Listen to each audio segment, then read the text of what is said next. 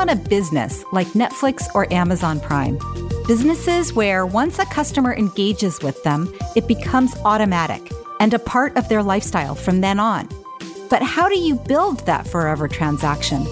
I'm Robbie Kellman Baxter, and I have been studying subscription and membership models for nearly 20 years. In this podcast, my guests and I share the secrets and strategies of the membership economy.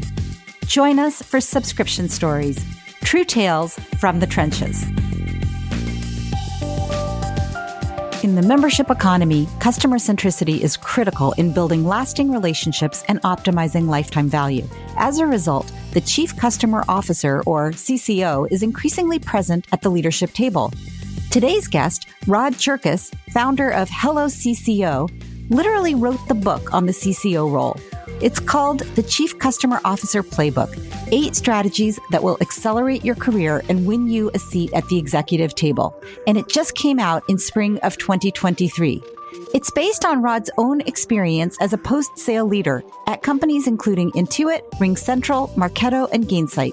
In today's conversation, we talk about key metrics for customer success, the changing role of the CCO, and what most companies get wrong when trying to build forever transactions with their customers. Rod, welcome to the show. Thank you, Robbie. Good to see you and good to talk to you. Yeah, always good to spend time with you. Let's start at the beginning. What is a CCO? Where are they appropriate? What are their responsibilities? Can you educate the audience a little bit about Chief Customer Officer? Yeah, so a Chief Customer Officer is an executive at many companies that is responsible for the customer facing experiences at that company for pulling them together. And increasingly, they're responsible for a broad number of functional organizations that are responsible for delivering those experiences. Today, those might include a support organization, a customer education organization that provides training. It may include a team that works with your customers to help them get set up and onboarded with your solution, a product, or a service. There's often a team that works with your existing clients to help them see value from your product or service. Sometimes it's called a customer success management organization or an account management organization. And all of these teams come together ideally to create a seamless experience that helps customers to see value and helps create that strong relationship so that they stay a customer and potentially buy other products and services from you. This sounds like something that could be relevant in a lot of different kinds of organizations. I think it got its start, and correct me if I'm wrong, on the more technical B2B side. But where is it most valuable? And are there places where, like, are there organizations where you would say you don't need a chief customer officer? Yeah. So the chief customer officer role generally started around 15 years ago. And it was part of organizations, whether it was technology companies, retail companies, other business services types of companies. And that initial role was often to gather feedback, gather voice of customer from various listening posts, assemble it, interpret it, and then try to influence organizations based on what your customers were saying. And this first generation of chief customer officers didn't necessarily have the operating teams to affect those outcomes. They were basically getting this feedback and then trying to influence a product team to create a product in a different way or their solution. And then working with a sales organization or influencing how the, the marketing team described the solution to better set expectations. And what's happened over the past five to seven years is this role of chief customer officer now has operating teams, in some cases, very, very large organizations that are responsible for actually the delivery of these experiences and outcomes to their customers.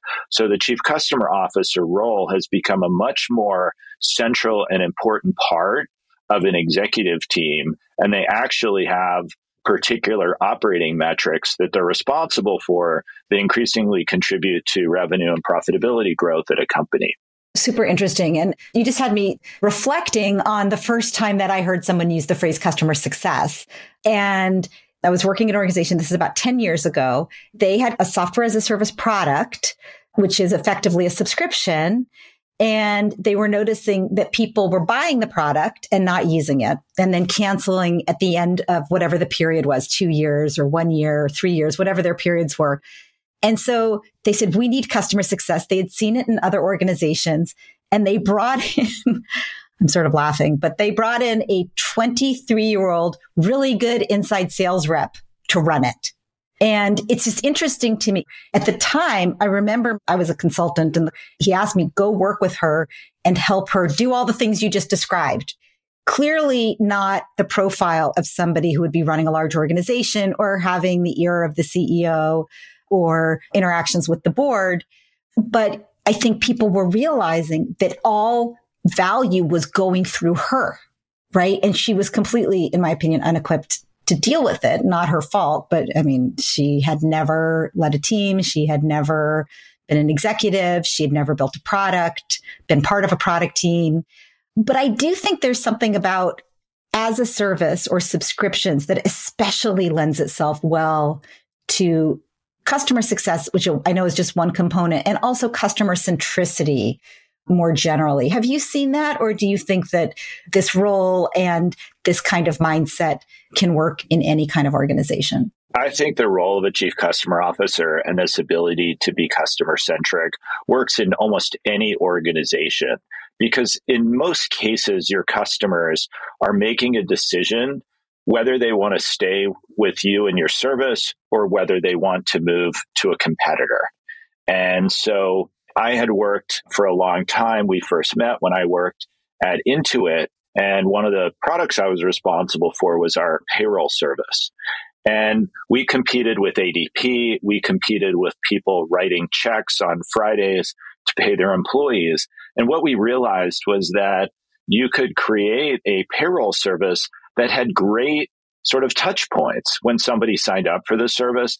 How did you work with them to make it easy to transition from writing paychecks by hand or with an accountant to doing it yourself? When you wanted to do your quarterly forms or at the end of the year, these were add on services. So it could expand relationships. And it became easy. And you wanted to make sure that you had a team, what we would now call a customer success team, that was making sure that they were using it, paying their employees on a weekly basis, that they were getting value from it, that they understood that there were maybe more solutions or benefits that you could provide, like these quarterly filings or end of year tax summaries that weren't necessarily part of your base solution. And industries across all segments have these same challenges of demonstrating value to their customers. And I think this is why customers, this concept of helping make your customers successful has been so important for subscription businesses, not just in the technology industry, but in basically any type of product or service where your customer is making a decision do I want to work with you again, or is there an alternative that provides better value? Any business where your customer has a choice and where the need is ongoing really can benefit from having a little more customer centricity and perhaps a customer centric leader on the executive team. If you're last gas for 100 miles or you have the patent for the drug that keeps people alive, they don't have any choices. You really don't have to be that nice to them. You don't have to really understand them. Although I would say, even in those cases, what I've come to believe is if you're last gas for 100 miles and your bathroom's dirty, someone's going to put a gas station right next to you with a clean bathroom, right? So even if you don't have competitors, it's probably worth thinking about all those touch points. And also, I think the other thing that you bring up that's really important for people to grasp is that it's important to think about the touch points after the moment of transaction. A lot of organizations are very focused on the touch points leading up to the money exchanging hands. And then they sort of forget that person or that customer and go back out into the wider pool and try to find another customer rather than saying, okay, we have this customer. Like you brought up onboarding. You brought up touch points on their journey. You brought up expanding the relationship. Maybe they didn't know that Intuit has all these additional features, maybe that are even included. Getting the value you're already paying for can be a very powerful way to keep people and also to inspire them to trust you to go even deeper? And I believe that that is a different role fundamentally than a sales organization, which was one of the key differentiators because sales is good at understanding unmet needs and driving to a transaction. But a lot of times there's not always an obvious next product or service to purchase, and sales teams are often incented to spend time and invest only when there are these growth opportunities. But somebody needs to be responsible for making sure that that customer is seeing value from the things that they're getting so that there are these opportunities for growth later on. I wanted to share a story about my own experience. My first job was working at my mother's dry cleaners. And you'd be thinking to yourself, like, what does dry cleaners have to do with a subscription service? But I would argue that somebody who's working and maybe is wearing five shirts a week and coming in to get them cleaned or their dresses every week, that is fundamentally a recurring revenue business.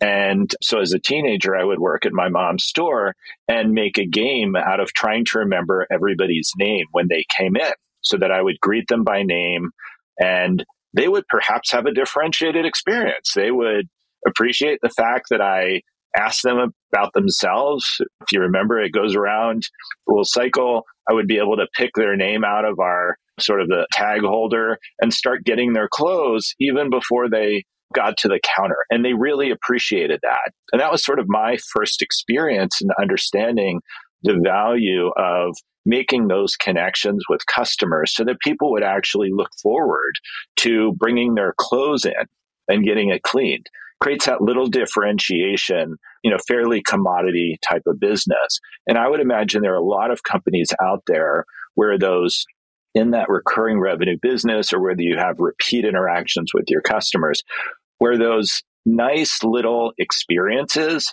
make a big difference for your customers and that you'll be able to keep them over time. Yeah, I love that story, especially because I know there are a lot of people listening who are starting small businesses, run small businesses, or run businesses where it's not officially a subscription business, but it is what I call part of the membership economy where somebody feels like they belong. And I imagine that many people might have started going to your mom's dry cleaners because it was conveniently located or the prices were low or fair or whatever. But that wasn't the acquisition benefit, location, price. But the retention benefit was you right? It's fun to see her son and it's faster. It's friendlier. It changes it from being a chore to being a visit and all of that, like just even changing your mindset. And you and I are both in Silicon Valley. We both worked with a lot of tech companies. It's not always about the product, right? Sometimes it's like you have this great opportunity. It's often even less expensive to think about the entire customer journey and think about the customers. Like, where does this fit? Like your example of I pick up my dry cleaning.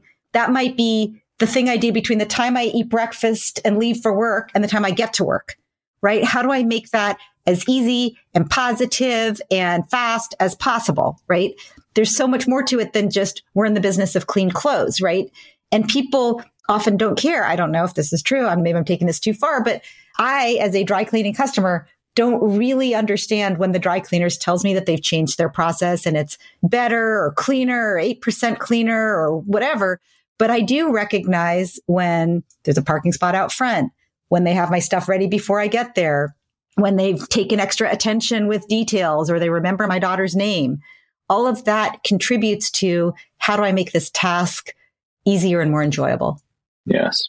So I wrote a book called The Chief Customer Officer Playbook, which is an opportunity to all in one place define what the role of the chief customer officer is, the key responsibilities, and importantly, the skills and expectations that from my work with clients and my experience over 20 years working at recurring revenue companies were important for leaders to develop, for business owners to develop. And I think the principles and strategies that I talk about in the book are applicable across industry. And one of the themes that I discuss is the importance of being thoughtful about what your differentiators are and you as an individual leader, the culture that you create for your organization around focusing on customers. and creating these differentiators because many times your customers don't really understand why your product is like physically different than another or it feels like a commodity. But what's different to them is how they feel about using your product or service or how easy it is to do business with you. And so in the book, I talk about a number of stories and examples of how I or dozens of leaders and managers that I interview and I know the stories that they tell around building that experience into the work that they do. So you get extra credit points for uh, anticipating my next question, which was about the Chief Customer Officer Playbook, that book that you mentioned. We'll make sure to have a link in the show notes. I'm amazed that it's taken this long for this book to come out. Honestly, I think it's really, really important. And I think that you having been in recurring revenue businesses for such a long time, having experiences with a variety of businesses, and mm-hmm. in some cases working like what I sort of think of as like a meta customers, you know, being the customer success leader, the chief customer officer at a company that supports that function really makes you uniquely qualified to write this book. The book's divided into three parts, right? The role of the CCO, the path to becoming the CCO, and then kind of how to get there, action plan, and then trends. Let's talk about each one. We've talked somewhat about the role of the chief customer officer. Is there anything else that we didn't get to when you think of that role and, and how your understanding of that role has evolved since you were that kid in the dry cleaners? Yeah, I would add two things to what I talked about earlier. One is the importance that the chief customer officer plays in bringing the point of view of the customer back into the decisions made by the executive team. There's no one else who's solely responsible for that. So, what that means is bringing the insights and trends that you're hearing in the market from all of the teams that you're working with, from understanding what their unmet needs are, that you might be hearing from your support, from your implementation, from your account management team, and importantly, prioritizing that and being their advocate in those decisions. And the second part is that particularly given where we are in the economy now, that the chief customer officer role has an increasingly commercial impact on the revenues and profitability of a company. And that's a little bit of a change. I would say even as recently as a couple of years ago, their key metrics might have been net promoter score or what percentage of your customers felt like they're, you know, sort of like felt green, felt good about um, felt product green. felt green, right? Like you might rate them as like green, yellow, red in some system or on a spreadsheet. And now your board and your investors and your CEO really expect you to be contributing directly to revenue growth through increased retention, through expansion into other products and services. I would sort of add that as a dimension of the key responsibilities of a chief customer officer. Yeah, just to summarize, it's voice of the customer, particularly in the active experience of the customer post sale, as opposed to market research, which I know we'll, we'll talk about in just a moment. And then also the increased financial responsibility and recognition that you're in a role that, that is not overhead. I, I think customer support used to be seen as an expense, as part of overhead, as a cost center, as opposed to today where the chief customer officer's domain, which includes maybe what was formerly known as customer support, now customer success, is really about, as you said, retention, expansion, referrals, building that flywheel for growth, the much more profitable revenue, honestly. Yes. I think there still is a function called customer support or product support that, for the most part, is reactive. Customers have an issue, you try and resolve their question. But this mindset of customer success, I would say, is different because it is driving for the best chief customer officers, they use it to help drive revenue growth. That's where companies get attention. That's where companies get allocate their resources. So if you're just seen as a we have an issue and let's resolve it, that still needs to happen. But the more that this CCO role can affect top line revenue growth and bottom line profitability, the more respect and resources they get. Okay, so that's the first part of the book, the role of the CCO. The next part is about how you get there, the path. So I mentioned this young woman who came out of inside sales. Is that the best place to start or what is the path to get there? If that is both in terms of I someday want to be like Rod and run this function in organizations. And also I work in an organization that doesn't really value customer centricity in this way what's the path for me to bring along my leadership team or my colleagues? Yeah. So let me start with sort of the path of if your company is customer centric and where this is an important value, how that might work. I would argue that there are a lot of career paths of how to become a customer facing executive and ultimately be a chief customer officer. One thing that's often common is that individuals really like working with customers. And that is not obvious. There are so many people I work with that want to make it transactional, that don't understand customers, aren't particularly empathetic with them. They're not trying to remember their name or something about them. It's just we're something done. that even a ten year old can do, right? Or they like sitting at their desk, or they like working in a spreadsheet. There's lots of people like that, but working with customers, it can be really fun and rewarding when things are going well, but you also have to have a bit of a thick skin because in customer facing businesses, there's always opportunities to improve. So I think there are some innate characteristics of individuals who make good customer facing leaders. In the book, in the Chief Customer Officer Playbook, I outline what I call the CCO maturity model, which is a set of eight skills and strategies that I believe from my work with clients and from my research are critical for evolving leaders to develop. And those types of skills can be applied at any level of an organization, whether you're a manager, a director, a VP, chief customer officer, they just potentially have bigger impact. And so one example of that is the ability to communicate and tell stories. So a customer facing leader at a director level should be able to communicate to their organization, maybe at an all hands, maybe at a small customer event about the themes and the industry trends and best practices. And then as you become a vice president, you should be able to do it at your company all hands and maybe at a breakout session at your customer event or at your sort of annual company meeting to get on stage.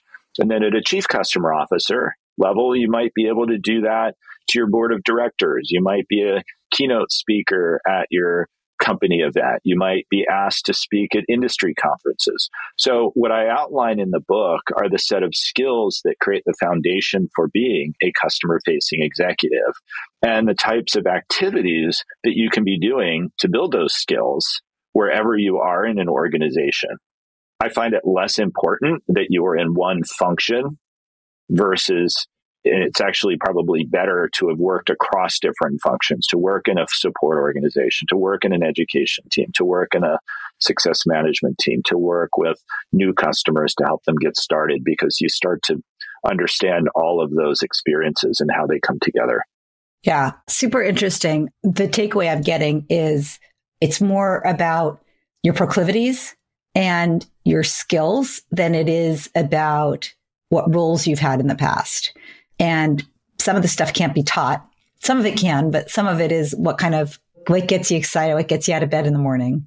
It's a personality, but there are some very, very specific skills that will drive success, storytelling, empathy, but also understanding of your company's products and how they sell. Okay. So that's the path. And then the last thing you talk about is you have action plan and trends. Why did you end with that? One of the skills of being a chief customer officer, being an aspiring customer facing leader, is being able to anticipate the future and bring those insights and best practices back to your customers. A lot of teams, and you talked earlier about companies that aren't customer centric, a lot of it is just reactive. And a big transition for companies is to go from being reactive to proactive. And what I try to do in this sort of insights and trends at the end of the book is to give people ideas about where to be thinking about in their career and what types of things are happening externally so that as they talk to peers, as they identify best practices that other people are doing, that they can bring it back to their own companies.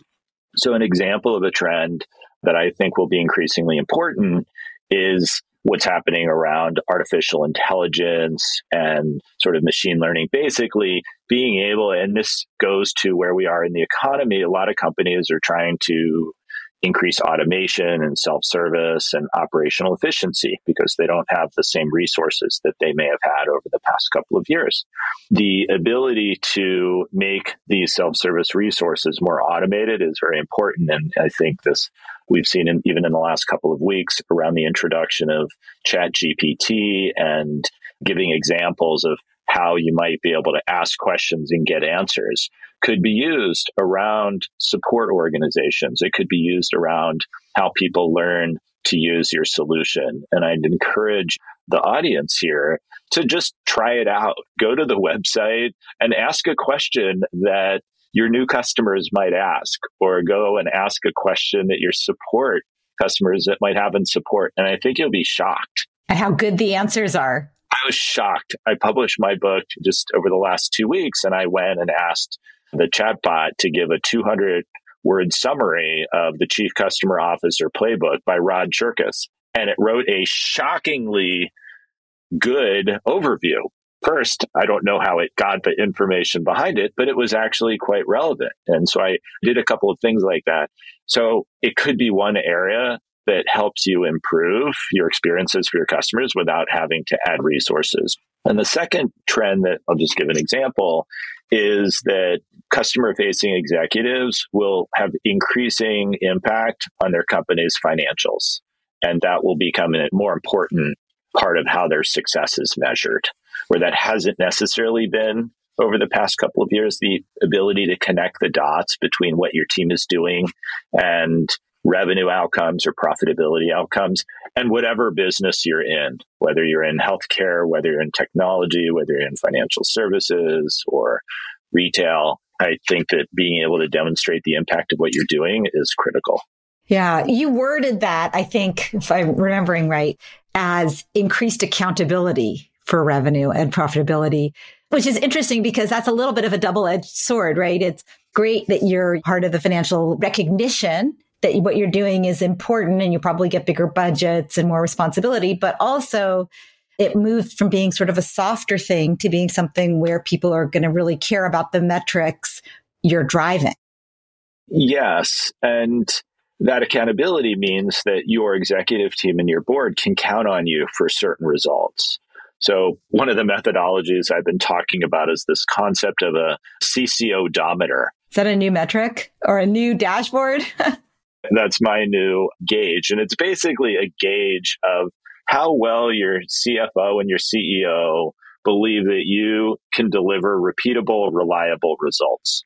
Anybody in a recurring revenue business is expected to create those predictable outcomes. That's what your company is looking for. And a lot of times you're on the left side of that CCO odometer where you're sort of uncertain about whether you're going to get those outcomes, or maybe you a stage of optimism where you want to get to a stage of reliability. And so I talk about, not in the book, but kind of around the book, of getting to that place where you can be a reliable contributor to those outcomes.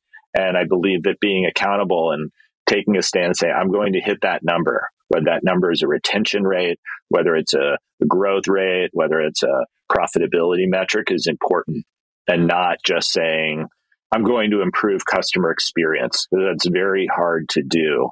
How do you improve customer experience in a way that affects your company's financial outcomes? Yeah, I know one of the most popular metrics that's often associated with the chief customer officer is net promoter system score. We talked about the fact that we both know Stu Berman, who's involved in the Bain net promoter system loyalty forum at Bain and was an earlier guest on the podcast. What are your thoughts on how NPS has evolved and where it fits on the odometer, on the dashboard? What is its role today? What are you seeing out on the horizon? I think that NPS, the Net Promoter Survey score, is one of the metrics that customer facing leaders measure. It's a general gauge of how the company is doing. I believe, though, that going back to this trend that I've seen in my clients to focus on the financial outcomes, that those customer facing teams are increasingly focused on a metric called either net retention rate, which is how much of your revenue you are retaining year to year, and also how much you're growing from that base. Another metric called gross retention, which is basically of the 100% that you have at a period of time, how much are you retaining? And then there's a cost of delivery metric, which is another key metric. That NPS is one of those, but isn't necessarily the desired outcome because as companies need to sort of differentiate their experience and focus on certain segments of customers, the goal isn't always to make every customer optimally happy because there's a trade off that you need to make. If you're over investing in one area, you may not have the ability to invest in a different segment. And so, in this environment, this economy where teams are having to make trade offs, you're not necessarily just trying to do the best thing and make every customer happy. You're trying to be conscious about where you invest your resources. So, I think it's something that companies still measure and it's important, particularly the qualitative feedback but not always just by itself. One of them is you really are shining a light on the importance of having a dashboard and not just one metric. So many companies, they want to have one metric that the whole company can get behind. And I believe that sometimes works for a season to say, this is the season that we're going to focus on this one metric because we've all been under investing in it. But in the long term, it's about balance. These are leading indicators. These are helpful indicators, but they're not the most important income is about the ultimate outcome. And the other thing that it makes me think of as such a good example of the potential issue with just looking at NPS is the old sort of folklore tale about Nordstrom and how they used to say that you could return anything and how you could return a car tire and they would take it and give you money even though they don't even sell tires and nobody would ever think that they would sell tires. And that's a perfect example also of why you shouldn't do it that customer was probably very, very delighted with Nordstrom. you know, they got $87 for their tire or whatever.